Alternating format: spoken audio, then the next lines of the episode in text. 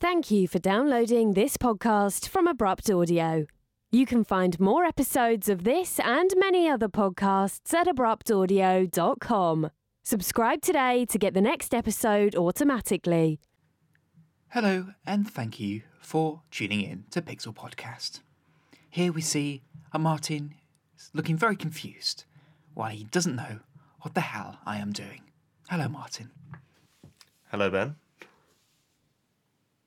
So today, okay, I'm gonna stop. Today we're talking about Facebook's latest youth play, which is a teens only social network. Exciting, I know. Which it's 21 and younger, so we're just you're almost very, very almost on the cusp of not being cool enough to be part of the club.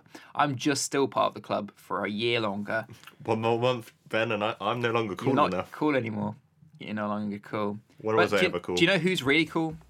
Who is cool, Ben? The people who are listening to the podcast right now. I'm battering them up so they keep listening. Run- These the tactics now. yeah, it's getting desperate. Okay, it's getting really desperate. Just roll the intro. You're listening to the Pixel Podcast. Right, so let's put my serious hat on after that really weird intro. I don't even know what's happening there. I think we just got to that stage. To be honest, the stage started really early in the recording session where we just went a little bit weird. It started off with me trying to make noises out of the food I was eating and Martin trying to guess what it was. He failed dramatically. Uh, but uh, what isn't maybe or might not fail is uh, Facebook's latest app that they're releasing for the youth. Yeah, it's actually designed by an 18 year old, so it's designed by a young kid. I say young kid, he's only a few years younger than me. By, by a teen for teenagers. Uh, basically, the app is designed for 21 years and under. I've just literally turned 21 and Martin's turning 22 soon, so I'll be able to use the app for a whole year. Yes. Basically, it is Facebook's desperate attempt to still remain hip and cool, like their bigger brother, which they've been trying to buy for a while but uh, have not been interested, Snapchat. The app itself is called Lifestage and is kind of a video diary where you answer biographical questions about yourself. Instead of filling in the answers with text, you record a small video snippet that others can view on your profile. Every time someone updates their page, it shows up in your feed, prompting others to check it out. Like we see with normal social network, as people update stuff, it comes up in a feed. You just scroll through your feed and you get updated. But uh, it's a very, very different type of app of the ones that are kind of out there. And I don't really quite understand at the moment what the sort of biographical questions are going to be. But they're trying to just make it at least a little bit more different than than Snapchat, which, as I said earlier, they uh, been very desperate to get on on what Snapchat's doing. Uh, they several times made attempts to buy Snapchat, which failed miserably. So um, they're trying to make one that's aimed and hopefully safe for the younger generation. We'll get to that safe bit in a minute. The app was designed by 19 year old Michael Sayman, a Facebook product manager who apparently wanted to replicate the ready made virality of Facebook's earliest days when it was restricted to college students. In that sense, Lifestage age restriction is the updated version of needing an appropriate.edu email address, a new virtual barrier to entry. If you're 22 or older, you will only be able to see your own profile and you won't be able to communicate with any other users. So, yeah, Facebook back in its early days was only available to college students. So, you had to be part of a college and have a college email address to be able to access it. It was for the cool kids. And Facebook now, as much as they've been trying to stay hip, has slowly become as much as my mum tries to stay hip. Because it basically is full of now parents and old people and boring people like Martin who uh, just just talk about stuff that no one cares about. Um, so Martin, talking about you, uh, what do you think of the just the just the whole concept of the application? My honest thoughts? Yes. God. Okay, I'm going to be really brutal then. My honest thoughts are what a way to cash in on Snapchat. I, as you already said, yes, they've been trying to uh, get on board with the whole Snapchat ideal and the logic behind it. But what really annoys me the most is that um, Facebook's been around for like 12 years. It's still trying to be hip. It's still trying to say, hey, look, we're really hip. And I think it was a podcast a long time ago we said about Facebook was losing a lot of uh, profiles. People weren't coming onto Facebook anymore. So what I don't understand, and this is the way they're going to go. Oh, we're going to try and cash in on another idea. What happened to that innovative greatness of Facebook. What what you know? I remember getting my first uh, Facebook account before like before Facebook. There was like Bebo and MySpace and all that, and I only had a Bebo, so I can only speak from there. But there was a massive lure to um, Facebook. But now, what's the point? And I get that they like it's going to say, "Hey, look, we're, we're cool and only under 21s, 21 and under." That sort of exclusive VIP uh, gain, but it's just such a cash grab, and it really annoys me. Do me. you know what? Facebook when it's it's really weird. Facebook when it started out was the coolest kid in the block. It was the place where everyone wanted to be a part of. It slowly started drifting away. That you know parents were getting involved in it. You know it was becoming less and less cool. So the kids were, as kids do, as the younger generation do, they move on to the cooler thing at the time. They want what's hot at that moment.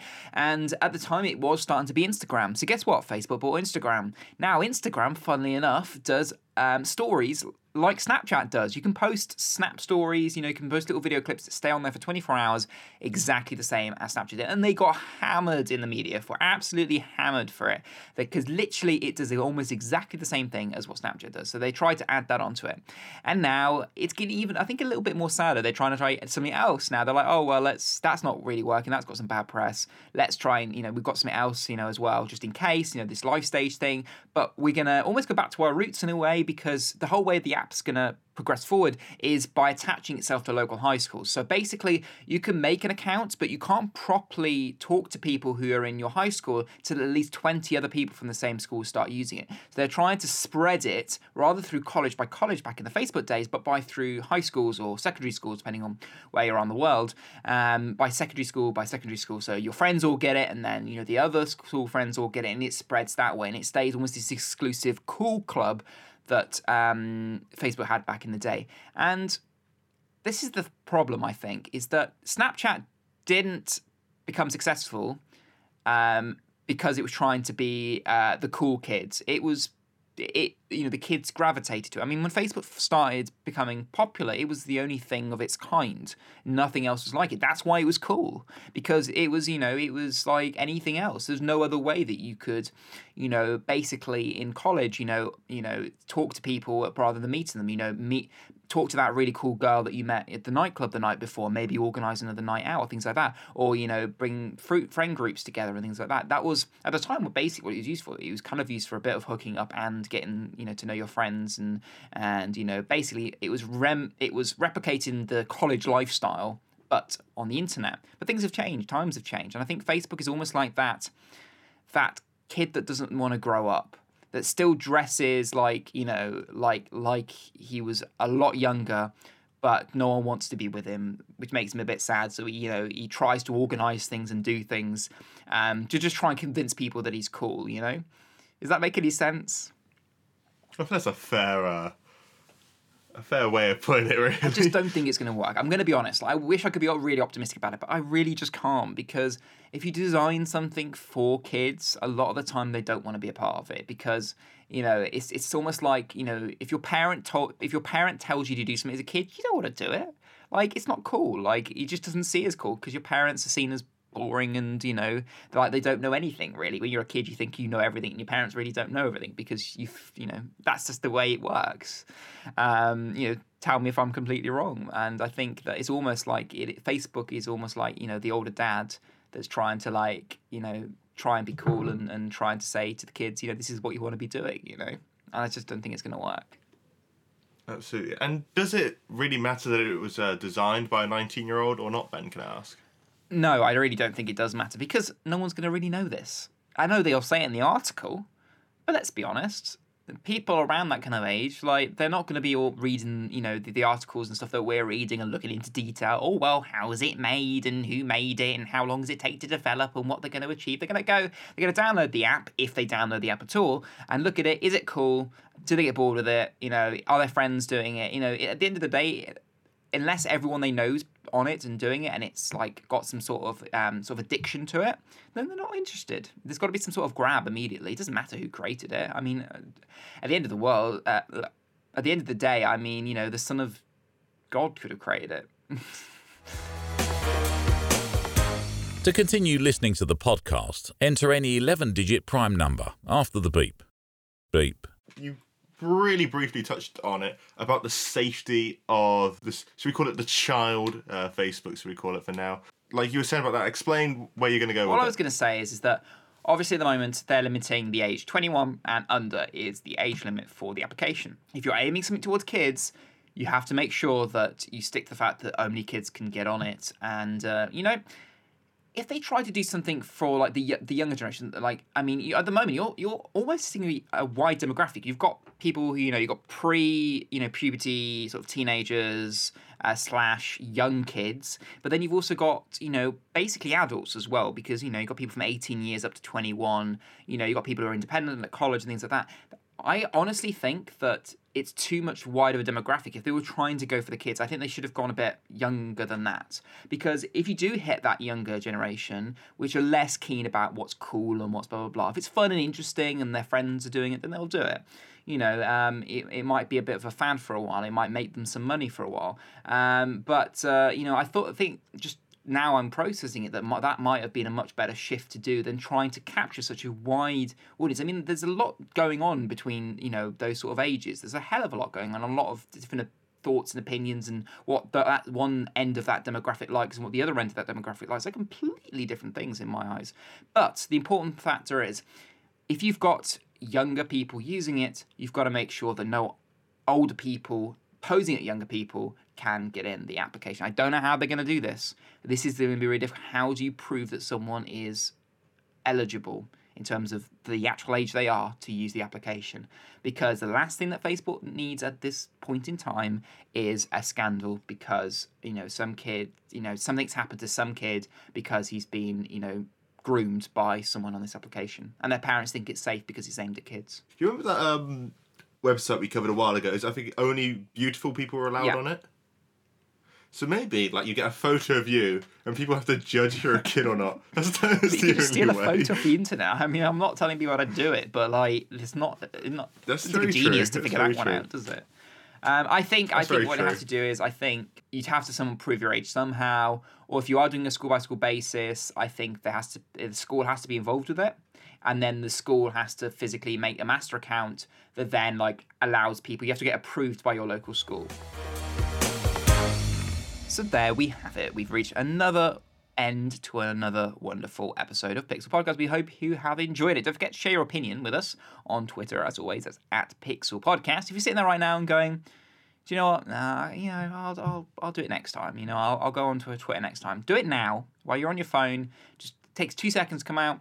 Search us Pixel Podcast on Twitter. Give us a little follow and send us a little message. It would literally make our day, and then we'll follow you back. And uh, you know, we'd like to know who you guys are because we're getting some really great figures on these episodes. We'd like to know who's actually listening, and uh, you know, really sort of connect the audience a little bit. And we're happy to get you guys involved more ways in the future. So definitely follow us on Twitter. We'll hope to do more things in the future with that. And thank you very much.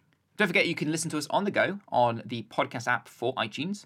You can also take us with you if you have a Android device on the Stitcher app as well. And like I said last episode, we're brand new on the Spotify app as well. Very exciting times. You have the mobile Spotify app, you can find us on there. So there's really no excuses. If you do want to take us on the go, it's really, really easy to do so.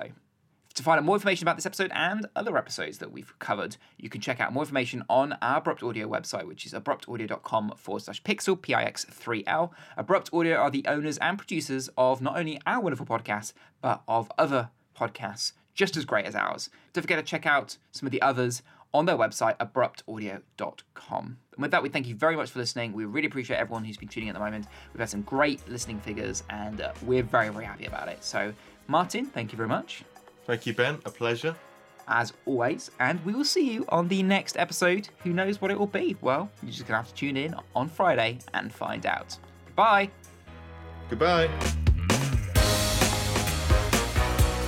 You're listening to the Pixel Podcast.